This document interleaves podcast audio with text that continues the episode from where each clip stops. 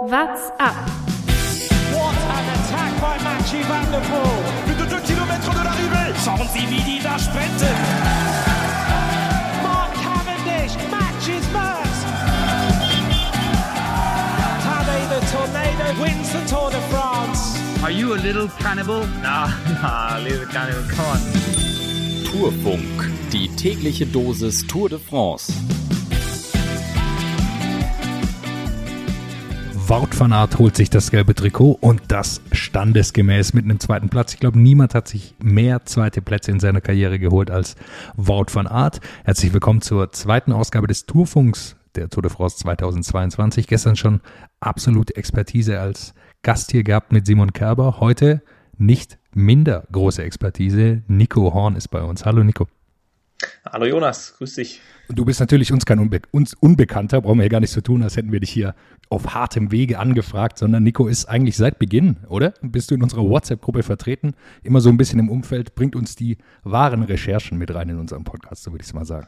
Genau, ich bin seit Anfang an in der WhatsApp-Gruppe. Ähm, warum auch immer ich da gelandet bin. Ich bin wahrscheinlich das harte, wie du gesagt hast, das harte Rechercheteam, äh, bringen Background-Stories, der Mann im Hintergrund. Ja, wahrscheinlich ist es so. Äh, du bist natürlich auch Radsport interessiert. Wir kennen uns alle von unserem Ausbildungsradiosender M945. Ich glaube, so äh, kann man es auf jeden Fall mal kurz zusammenfassen. Und wir wollen uns heute äh, um die zweite Tour-Etappe kümmern, die Fabio Jakobsen gewinnt und Wort von Art, der ins gelbe Trikot fährt. Ich glaube, das sind die größten Änderungen. Aber zuerst, glaube ich, Lukas Bergmann wartet sicherlich schon drauf, wollen wir uns um diese Kategorie kümmern. Ausreißer und Ausrutscher. Und als ersten Ausrutscher, da muss ich mich absolut selbst nennen. Ich habe es vor dem Jahr als unsere Preview rausgehauen, dass Quickstep keinen Tour-Etappensieg holt im Sprint. Und es ist passiert. Der erste Sprint kommt, zack, sie gewinnen die erste Etappe. Shame on me, muss ich da sagen. Also da war nicht viel, da war nicht viel los. Diese Voraussage hat nicht lang gehalten. Ja, die könnt ihr noch ein paar Mal um die Ohren fliegen, würde ich sagen, Jonas. Äh, wenn ich mir die nächste Etappe, wir wollen jetzt natürlich erstmal über diese sprechen, aber wenn ich mir die morgige Etappe anschaue und so den Punch, den Jakobsen hatte, äh, noch nicht mal alles perfekt gelaufen in der Sprintvorbereitung und er war wirklich der stärkste Sprinter. Äh, vielleicht kommt dann noch der ein oder andere Sprintsieg von Quickstep auf dich zu. Die Möglichkeit ist, glaube ich, auf jeden Fall da. Du hast schon gesagt, ich glaube, er hat nur fünfmal richtig in die Pedale getreten und hat einfach zwei Bike-Längen zugefahren. Also der sah super, super stark aus heute. Weitere Ausreißer, ich glaube, für mich war es noch die, ne, äh, der Bergsprint von Magnus Kort oder generell die Bergsprints. Und da, natürlich war der Bergsprint stark, aber was da für Menschenmassen an der, an der Straßenseite standen. Also es war unglaublich. Es war ja viel mehr als Alp d'Huez. Es war unfassbar. Also ich glaube, in gefühlt 20 Reihen standen die Dänen da an diesen Bergwertungen, in Anführungszeichen, so muss man es ja sagen. Aber es waren ja unglaubliche Bilder, die man da gesehen hat.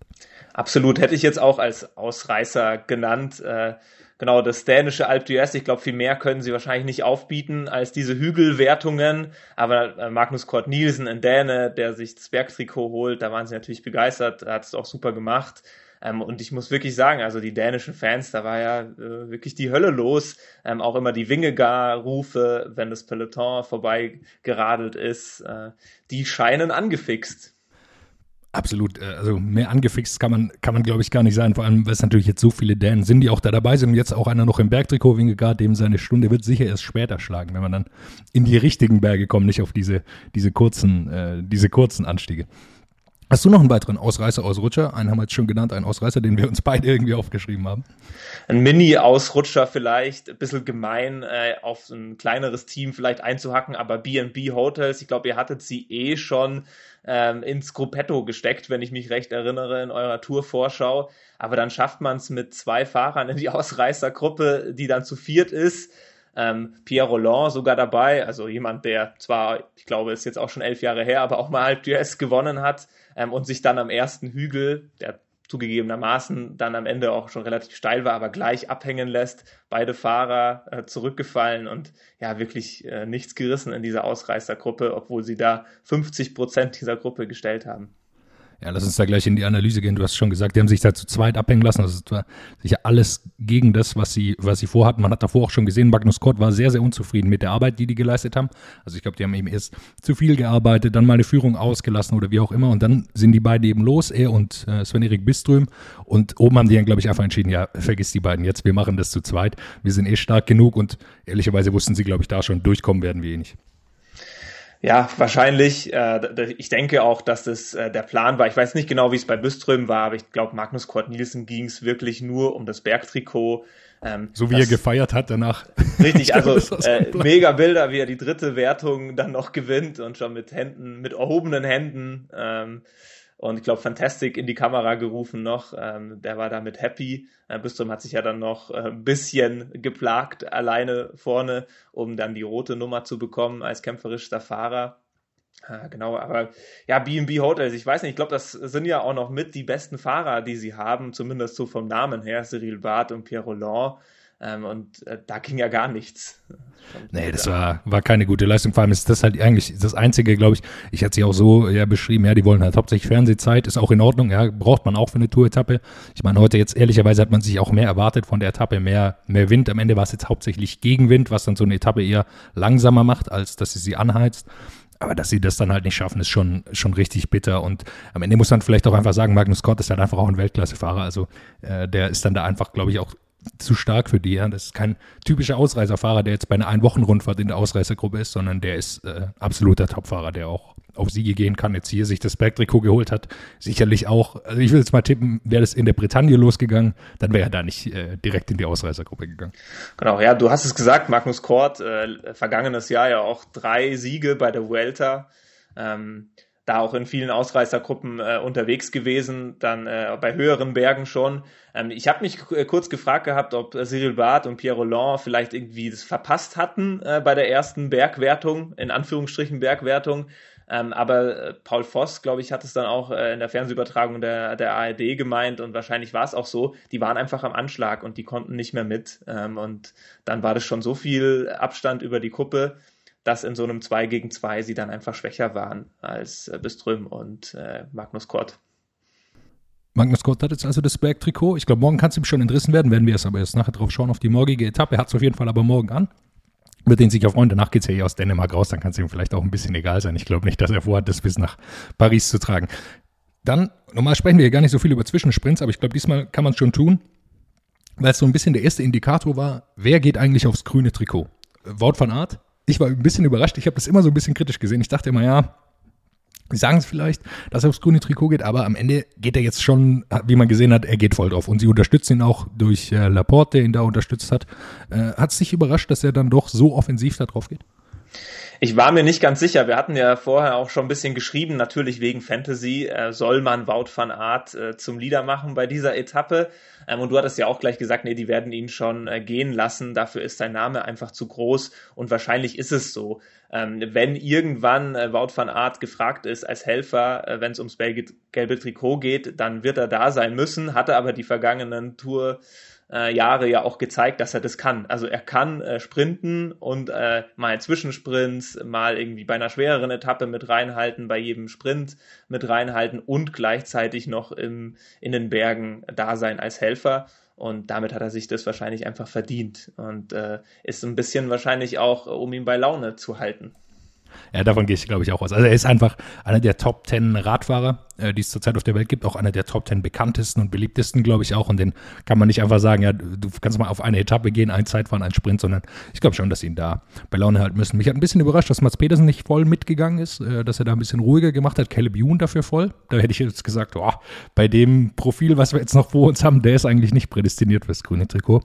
Aber gut, dann lass uns weiter schauen. Ich glaube, das Entscheidende wirklich, wir sind alle, glaube ich, heute in den Tag gegangen und haben gedacht, boah, Windkante wird es mindestens einmal den Versuch geben, aber gab es im Grunde nie, oder? Nein, gab es im Grunde nie. Ich würde sagen, es ist am Ende ausgegangen, wie es oft bei solchen Tour-Etappen ist. Gerade jetzt, äh, seit einigen Jahren, versuchen die Tourveranstalter ja immer wieder ähm, sich was einfallen zu lassen. Und dann ist immer ein besonderes Ding dabei, wo vorher, wo man vorher drauf wartet. Und diesmal war es ja wirklich so 180 Kilometer, äh, bis dann die Brücke kam, ähm, wo alle auf die Windkante spekuliert haben. Und dann kam der Wind am Ende doch hauptsächlich von vorne und äh, die Windkante war gar kein so großes Problem. Was am Ende das Feld auf dieser Brücke zerrissen hat, war ein, ja, so ein mittelgroßer äh, Massensturz, würde ich sagen, in den ja dann auch das gelbe Trikot verwickelt war.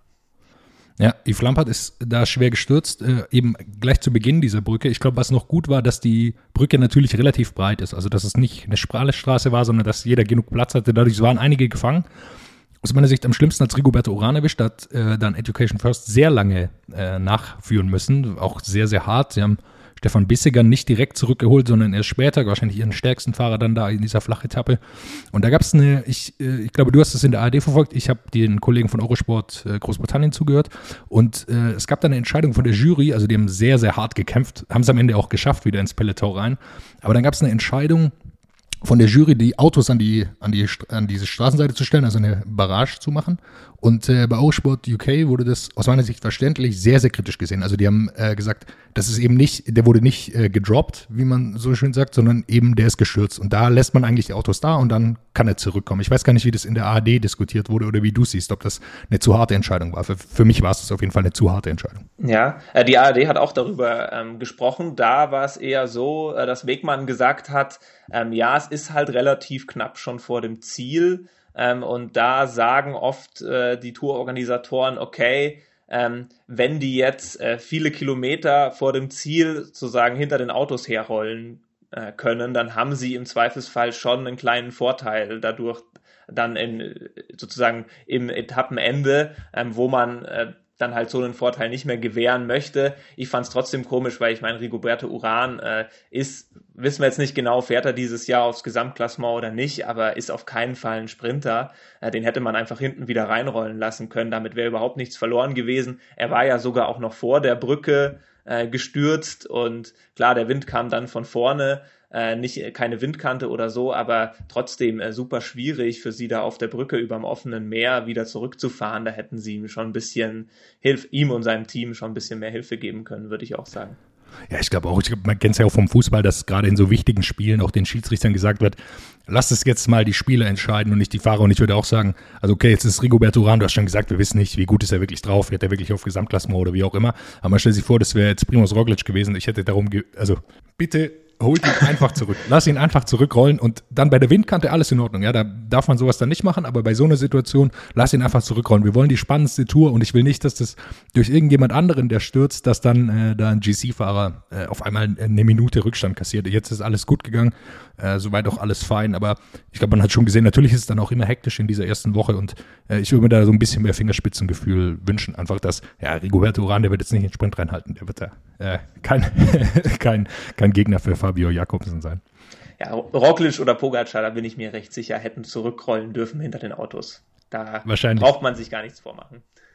Wahrscheinlich. Ich glaube, was man auch noch sehen konnte, dann auch über die Brücke hinweg, dass ähm, die schon ein kleines Problem. Also Pogacars Team, UAE hat schon einfach nicht so die starken Leute auf diesen flachen, äh, auf diesen flachen Ankünften. Sie haben Mikkel Berg, sie haben Mikkel starke Längen, äh, zwei gute Fahrer dort, aber eben nicht so stark wie, wie Jumbo Wismar aufgestellt ist. Also mit Laporte, mit Tisch Benot, äh, mit Nathan van Hooydonk und mit Wort van Art, der ihnen irgendwann sicher auch mal helfen wird. Ähm, ich glaube, da sind die einfach stärker aufgestellt. Hast du das ähnlich gesehen?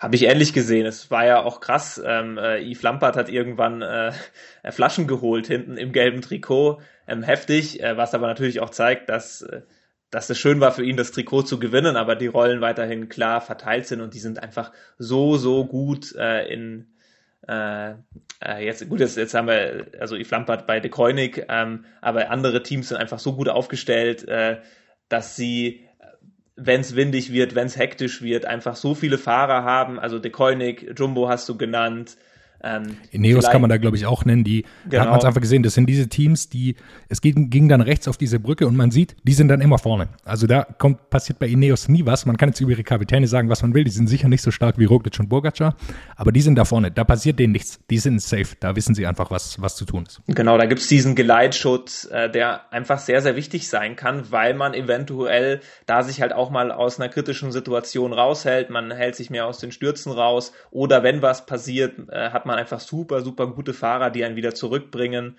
Ähm, sehr unwahrscheinlich, dass ein Team wie Jumbo mal bei einer Windkante äh, blöd erwischt wird. Also auf keinen Fall bei einer Windkante, auf die man sich schon vorbereiten konnte.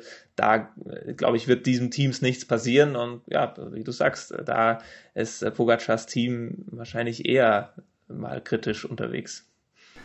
Was, was für diese Teams natürlich auch gilt, das gilt aber auch für UAE, muss man sagen, dass sie natürlich mit ihren Riesenbudgets auch viel mehr Leute bezahlen können. Also äh, Ineos, Jumbo, diese ganzen großen Teams, auch Quickstep, die haben einfach auch genug Leute, die an den Positionen an der Strecke verteilt sind, die die Erfahrung haben, äh, da schon einholen, von wo kommt der Wind, dann auch schon vorher wissen, was passiert und sich da nicht auf den Zufall überlassen müssen. Das ist bei kleineren Teams einfach nicht immer möglich.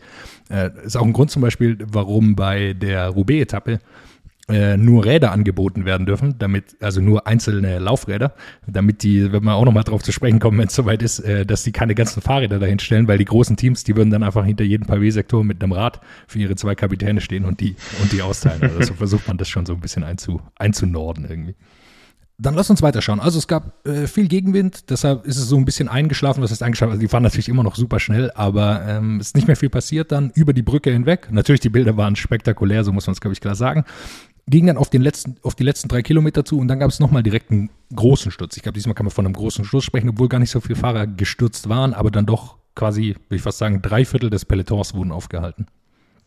Ja, auf jeden Fall. Man hatte sich sehr auf die Brücke konzentriert, finde ich, vorab. Ähm, und ähm, wurde gar nicht so viel drüber geredet, dass diese Zielankunft schon tricky war, weil es war alles sehr verwinkelt und vor allen Dingen war es einfach sau eng, würde ich sagen. Also für Vielleicht hatte man ein bisschen darauf spekuliert, dass da einige Sprinter-Teams schon zurückfallen ähm, auf der Brücke durch die Windkante und dann wird alles gar nicht mehr so hektisch.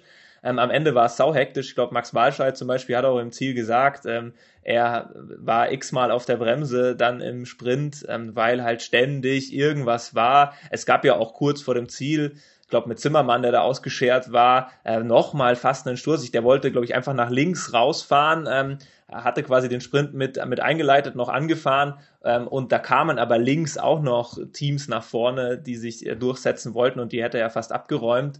Und ähm, ja, eigentlich, wenn man sich dann angeguckt hat, äh, waren einfach noch viele Teams, äh, die eigentlich alle Sprinter waren noch da und eben auch mit ihren Teams. Ähm, und dafür war es wahrscheinlich einfach zu eng, würde ich sagen glaube ich auch, äh, dass es sehr eng war. Dann am Ende waren es nur noch sehr wenig Leute. Äh, du hast gesagt, Georg Zimmermann, der da noch den Sprint mit angefangen hat, einen sehr starken Eindruck gemacht hat für mich, dass er da noch mit reinhalten konnte. Ist jetzt auch kein typischer Mann, eigentlich so einen Sprint anzufahren, aber ich glaube, er war einfach da noch. Also nach diesem großen Sturz war er einfach noch da und mhm. hat dann mit reingehalten und versucht, für, für Alexander Christoph da was anzufahren. Die größten Probleme aus meiner Sicht hatte Caleb Youn und Dylan Kronewegen. Die hatten, glaube ich, gar keine Helfer mehr dabei. Und äh, dann sieht es super schwer aus für die beiden, die dann nicht die Stärke haben, das komplett alleine zu richten. Und da, das hat man dann, glaube ich, auch im Endergebnis gesehen. Also Caleb Youn wird Zwölfter am Ende ähm, und äh, Dylan Kronewegen wird Achter. Caleb Youn 13. sogar nur, ja. Ja, ja, bei Jun weiß ich gar nicht. Der war so weit hinten, ähm, dass er aus der Kamera rausgerutscht ist, ähm, relativ schnell. Also man weiß gar nicht, ob er dann rausgenommen hat, so ein bisschen. Irgendwas wird wahrscheinlich gewesen sein. Er, ich glaube, er war einfach, es ging ja nochmal so kurz, äh, so leicht in eine Rechtskurve rein, bevor dann nochmal der, ähm, sozusagen, äh, das letzte, der letzte Sprintteil war. Ähm, und da war er schon weg. Ähm, also irgendwas ist schiefgelaufen, er war nicht weit genug vorne. Vielleicht ähm, ist er auch nicht stark genug, wie du sagst, ähm, um es alleine zu schaffen. Ich würde mal Caleb Ewan nicht so unterschätzen. Ich glaube, er hat jetzt über viele Jahre schon bewiesen, dass er ein echt starker Sprinter ist. Ähm, aber am besten ist er wahrscheinlich, wenn er sich ähm, perfekt hinter einen reinhängen kann und dann nochmal aus dem Windschatten tritt, so typischerweise. Das hat er nicht geschafft.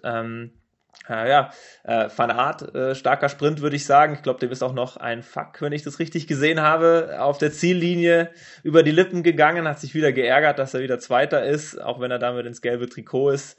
Äh, bisschen der Dauerzweite der Tour ähm, bei Einzeletappen. Ähm, aber ja, Jakobsen haben wir eingangs schon gesagt, äh, wahnsinnig beeindruckend. Ja, ich glaube, man, man hat da einfach gesehen auch, mit welcher Ruhe Quickstep äh, das meistern kann. Also sie hatten nicht mehr super viele Leute dann dabei, haben es aber trotzdem geschafft, Jakobsen irgendwie in die richtige Position zu bringen.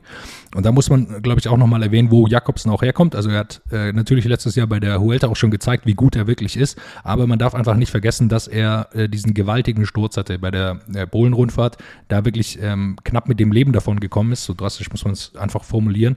Und wie er jetzt auch wieder äh, auch seine Souverä Souveränität zurück hat im Sprint, ist, glaube ich, beeindruckend. Also er hat sich da so ein Infight geliefert mit Peter Sagan. Ich glaube, es war gerade noch am Rande der Legalität, so würde ich sagen, äh, oder innerhalb der Regeln. Und sich da durchzusetzen, ist einfach auch dann schön zu sehen, dass man sieht, okay, der ist wirklich zu 100 Prozent wieder da, vielleicht sogar zu 110 Prozent und hat dann diesen Kick, der ja unwiderstehlich ist, wo, wo die anderen einfach nicht mitkommen können.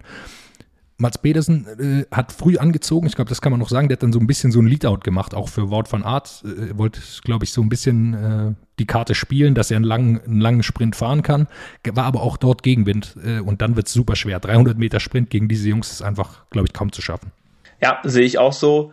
Ähm, aber ähm, genau, wie du es gesagt hast, äh, super beeindruckend an Jakobsen. Ich finde auch der Vergleich zu Sagan, weiß man jetzt nicht, ob Sagan vielleicht noch einen Ticken mehr aus dem Dritt kam nach dieser Schulter-an-Schulter-Aktion, ähm, aber Sagan konnte nicht mehr richtig beschleunigen, ähm, nicht mehr so heftig zumindest. Und Jakobsen äh, ist dann eine Fahrradlänge zurück und äh, gewinnt dann, äh, fährt, fährt dann noch an seinen Konkurrenten vorbei. Ähm, ist krass und auch beeindruckend, ähm, dass er sich das auch traut. Also er scheint da überhaupt keine Probleme zu haben, mental äh, voll reinzuhalten. Hat man auch vor der Tour gesehen schon. Ähm, ich glaube, seinen ersten Sieg hat er jetzt vor ziemlich genau einem Jahr geholt, ähm, seit seinem Comeback und ist natürlich auch schon eine emotionale Story, auch ein bisschen eine Feel-Good-Story. Also für den kann man sich natürlich freuen, wer sich da noch erinnert an diese Bilder, wie er von Kronewegen in die Bande gecrashed wurde bei der Polen-Rundfahrt. Ähm, brutal heftiger Sturz. Äh, ich habe nochmal gelesen, ich glaube, ein Zahn war ihm geblieben, natürlich schwere Kopfverletzungen gehabt. Ähm, echt äh, cool, dass er wieder dabei ist. Ja, ich habe es damals live gesehen. Ich habe jetzt damals wirklich der, der Atem gestockt. Also man, man sieht es ja dann direkt. Das ist einfach dann so ein Tempo natürlich auch.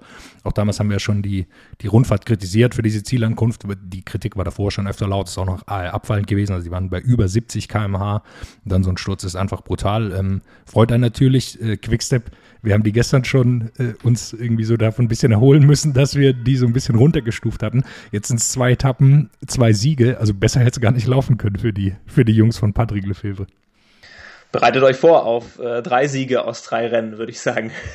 ähm, also äh, klar, man darf natürlich auch nicht einen Sprint überbewerten, aber ich würde sagen, Jakobsen war der beste Sprinter mit Abstand heute. Ähm, und äh, Morkov zum Beispiel, also sein Anfahrer, den ihr ja auch immer wieder als den besten Anfahrer des Feldes nennt, ist er ja wahrscheinlich auch oder war die letzten Jahre immer. Ähm, der hat heute ja noch Yves Lampard mit zurückgefahren, wenn ich das richtig gesehen habe, äh, nachdem der gestürzt war. Und der war heute nicht so lange mit dabei, bis kurz vor Schluss. Also wenn dieses Leadout noch perfekt läuft, dann wird es sehr, sehr schwierig, Jakobsen zu schlagen, würde ich schon mal sagen. Absolut. Ich glaube auch, ähm, man sieht einfach den großen Vorteil, den er hat, ist dieses äh, sein Team, dass er hat einfach diesen so stark aufgestellt, auch Florian Seneschal, du hast schon gelang, äh, genannt, Yves Lampert, der da noch mit reinhalten kann. Also sie sind einfach sehr breit aufgestellt, wie sie das Ganze angehen wollen und sind da auch flexibler als andere. Ähm, Caleb Youn hat seinen Stammanfahrer nicht dabei, sondern muss auf Reinhard äh, Janse von Rendsburg zurückgreifen. Bei äh, Rönewegen hat es jetzt heute auch überhaupt nicht geklappt. Jasper Philipsen, auch der muss auf Jonas Rickard, seinen Anfahrer, verzichten. Also man sieht so ein bisschen, dass da so irgendwie so ein Durchmischen gibt und Deconic Quickstep äh, da irgendwie, äh, Deconic heißen sie gar nicht mehr, ich bin immer noch beim alten Namen Quickstep, ähm, die da äh, äh, dabei sind und äh, die ihren Lead-Out-Train irgendwie am, am Start haben. Und ich glaube, das ist dann für morgen auch, oder kann für morgen, wenn wir gleich drauf kommen, nochmal das Entscheidende werden. Ja, bisschen gespannt bin ich auf Philipsen. Ähm, jetzt, äh, ich glaube, Vierter ist er, nee, Fünfter sogar geworden, hinter Van Poppel ja noch. Ähm, da sehr bin ich gutes gespannt. Ergebnis von Van Poppel. Sehr, sehr gutes hätte ich jetzt auch nicht erwartet, ähm, dass man ihn so weit vorne sieht. Ähm, da hat es aber, glaube ich, noch ganz gut funktioniert auch mit Bora. Ich glaube, die haben ihn noch ganz gut reingefahren. Ähm, auf Philipsen bin ich gespannt, weil Alpecin eigentlich auch ganz gut aufgestellt war bis kurz vor Schluss. Und ich würde jetzt sagen, Platz 5 ist für Philipsen schon enttäuschend. Da bin ich gespannt, was, äh, was er morgen macht. Ja, bin ich auch gespannt drauf. Alexander Krieger hat dann eine wichtige Rolle gespielt, der Deutsche im, im Anfahren. Äh, wird man, glaube ich, sehen. Ich glaube, morgen wird nochmal eine, eine andere Sprintankunft, wo die Teams sich auch nochmal ein bisschen mehr vorbereiten können und vielleicht die Etappe auch ruhiger im Kopf wird, auch wenn es jetzt heute gar nicht so anstrengend war. Aber ich glaube, die waren trotzdem alle angespannt, falls doch nochmal der Wind dreht oder sowas. Glaube ich, war die Nervosität sehr hoch. Dann äh, lass uns auf Fantasy schauen. Ich habe das gestern schon eingeleitet. Ich weiß gar nicht, hast, hast du dich gut vorbereitet? Weißt du deine, deine Punktzahl, die du heute gemacht hast schon? Äh, ich weiß, dass es heute gut gelaufen ist, ähm, aber ich kriege meine Punktzahl nicht hin. Moment, ich schaue es nach. Ich bin gelandet auf Platz 6 mit 829 Punkten, also Platz 6 in der, in der ersten äh, WhatsApp-Runde. Hervorragend. Das äh, wollte ich hören. Wir laden natürlich nur die, die Fantasy-Götter hier quasi ein, äh, Nico. Du bist einer davon. Gewonnen hat heute. Ah, ich muss erst noch was vorwegschicken. Ich hatte gestern einen Sieger verkündigt mit einer unglaublichen Punktzahl, wo ich mir gestern schon nicht sicher, was, äh, sicher war, was da los war. Das war aber wohl ein Bug in der App. Äh, gestern hat tatsächlich gewonnen. Hier soll ja jeder, der so einen Etappensieg sich holt, äh, seine Erwähnung finden. Mogo Leg Rockets, das ist der tatsächliche Sieger mit 1130 Punkten, also eine sehr beeindruckende Zahl. Ähm, äh, genau, den wollte ich natürlich noch nennen, um dass wir hier sicher gehen. Und heute ist der Sieger F12. Äh, oder? Nee. Jetzt muss ich mich wieder korrigieren. Entschuldigung. Ah, doch. Ich F12 glaube schon. Also ja, F12 ist es, genau. So ist es. Ich muss hier immer zwischen den Ligen hin und her springen. Das ist gar nicht, äh, gar nicht so easy. Äh, muss ich mich kurz äh, wieder sortieren. Genau, F12 war es mit 999 Punkten, also auch einer sehr, sehr hohen Anzahl. Und der ist jetzt auch aktuell auch Gesamtführender mit äh, 2050 Punkten. Genau in der Wildcards-Liga ist der insgesamt unterwegs. Man muss die Ligen ja, wir legen die ja hier immer zusammen. Ah, ne, der ist sogar in beiden Ligen. Also, äh, so ist es. Mit, diesen, mit dieser Punktzahl liegt er vorne. Ähm, ich glaube, morgen, lass uns da einen Blick drauf werfen. Bord van Aert ist wieder nicht die schlechteste Wahl, oder? Wout van Aert ist nicht die schlechteste Wahl. Äh, wie gesagt, hatte ich jetzt auch ähm, die ersten beiden Etappen habe ich auf Wout van Aert gesetzt.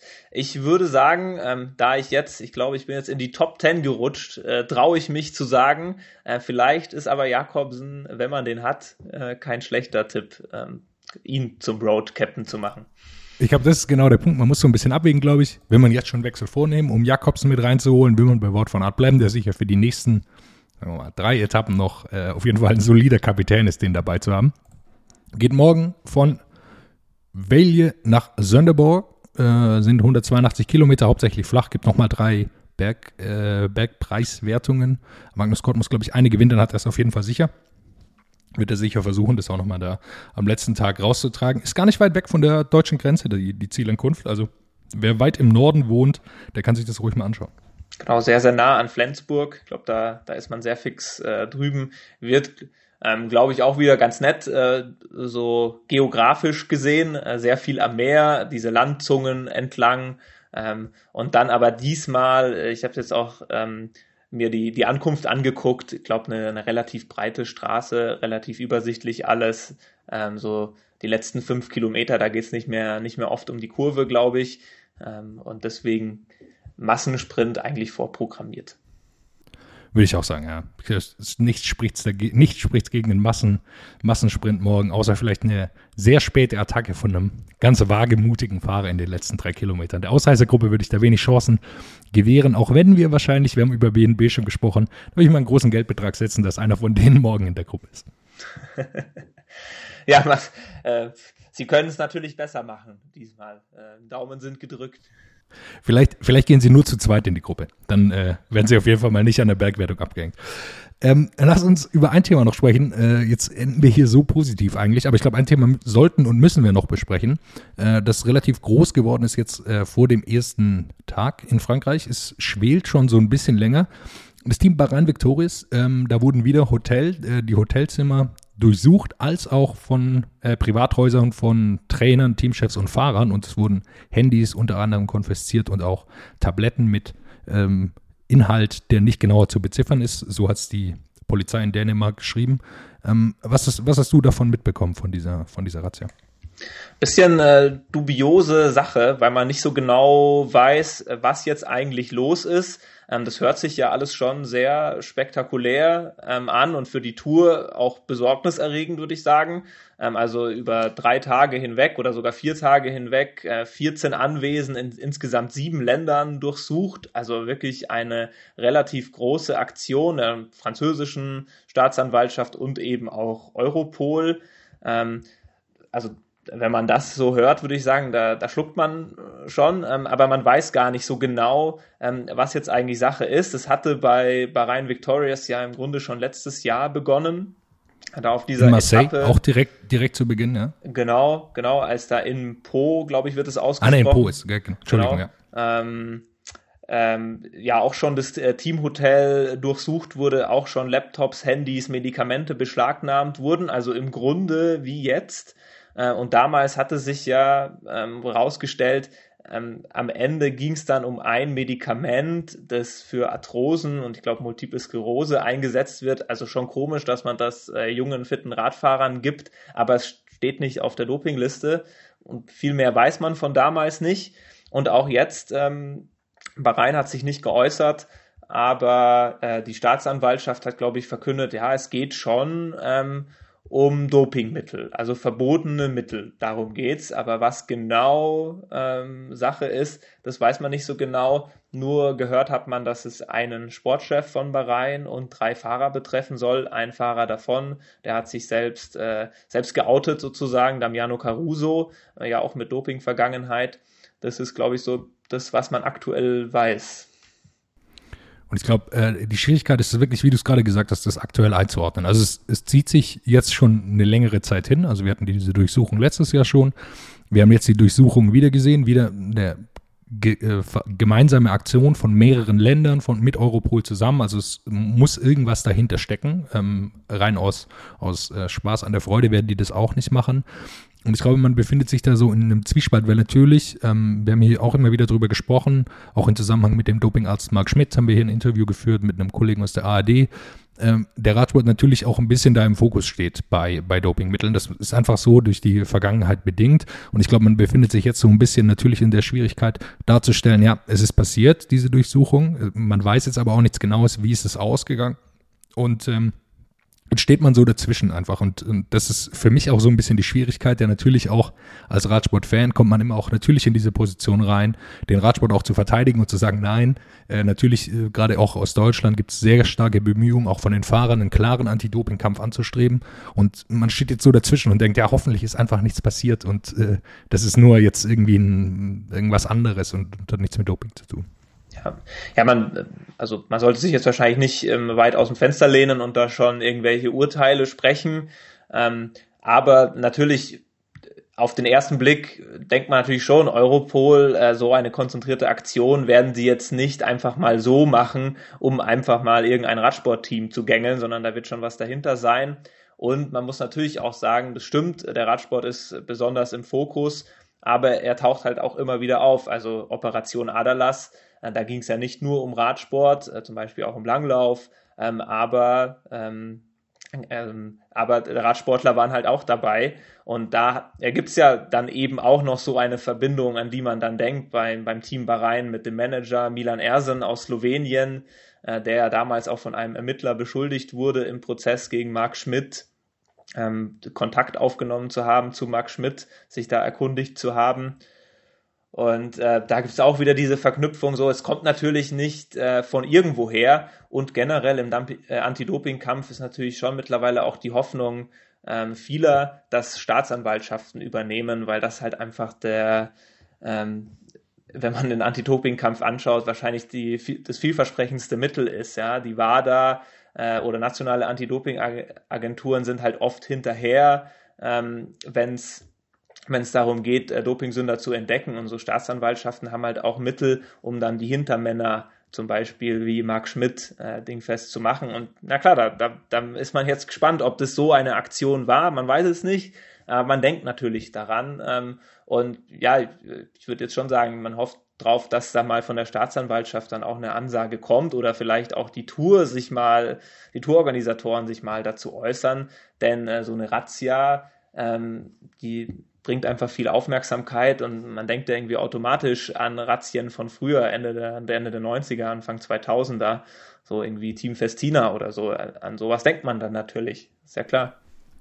Genau, ich glaube, äh, das sind einfach Verknüpfungen, die da sind. Du hast es auch schon gesagt, das ist nicht nur 15 Jahre her, äh, sondern es gab auch jetzt schon wieder äh, aktuellere Fälle die so sind. Ja, wir erinnern uns auch an Chris Froome, der ein streitbares Urteil vor Gericht erstritten hat äh, damals, äh, wo äh, auch merkwürdige äh, Vorgänge waren, die sich nicht so ganz aufklären ließen damals. Aber äh, gut, so ist es. Ich glaube, äh, das, das ist tatsächlich die schlimmste Situation, dass wir jetzt einfach hier sitzen und warten müssen, bis die Staatsanwaltschaft sich dazu äußert und da irgendwie Klarheit geschaffen wird. Ähm, ich glaube, es gefällt uns allen nicht. Ähm, sowohl äh, ob jetzt da positive Fälle sind oder, oder eben keine.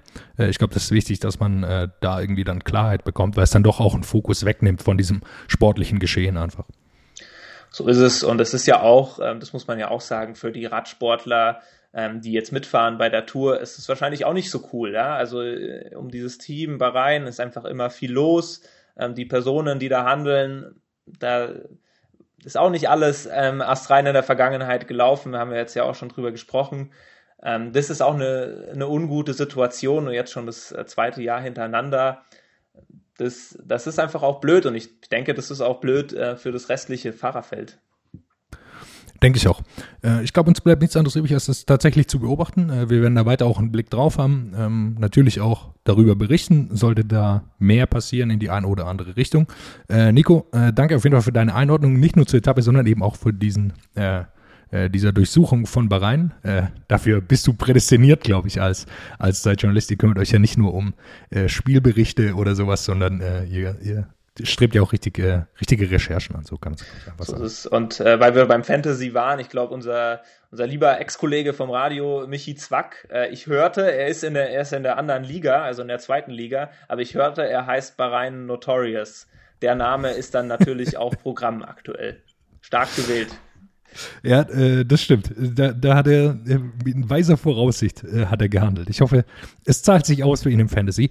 Letzte Sache, äh, bevor ich mich äh, von dir verabschiede, ist, äh, unser lieber Kollege Thomas Gerlich, der betreibt morgen einen Ironman äh, in Klagenfurt, glaube ich, ist er unterwegs. Das heißt, wenn ihr ihm noch eine Nachricht schicken wollt, heute könnt ihr es, glaube ich, noch, morgen auch noch, wird er sich sicher darüber freuen, über Instagram, batz-ab, äh, könnt ihr ihn erreichen, auf Twitter genauso. Schreibt ihm doch eine Nachricht, dass er durchhalten soll. Ich würde mir das niemals zutrauen, so eine lange Distanz, Nico. Ich weiß nicht, wie es dir geht, aber es scheint mir wie eine Verrücktheit und ich glaube, er kann jede Unterstützung gebrauchen ja, der Verrückte. Also das war ja auch, wenn man äh, Thomas kennt, das hat sich jetzt so über Jahre aufgebaut und es wurde immer ein bisschen verrückter von den Trainingsumfängen. Und ähm, ja, ich weiß von Thomas, das ist ein Traum für ihn, den Ironman mal zu schaffen. Ähm, und deswegen alle Daumen gedrückt, äh, Thomas. Do it! Liebe Grüße an dich. Äh, Nico, danke dir ganz herzlich. Äh, man kann immer wieder von dir Texte lesen in, äh, bei Zeit Online. Äh, kann dir folgen auf Twitter. Äh, Nico Polidis ist da, glaube ich, dein, dein Twitter-Handle. Wir verlinken das auch nochmal in den, äh, in den Shownotes. Danke dir ganz herzlich äh, für das Besprechen dieser zweiten Tour de France-Etappe. Danke euch für die Einladung. What's up? Der Radsport-Podcast. What's up ist eine M945-Produktion. Ein Angebot der Media School Bayern.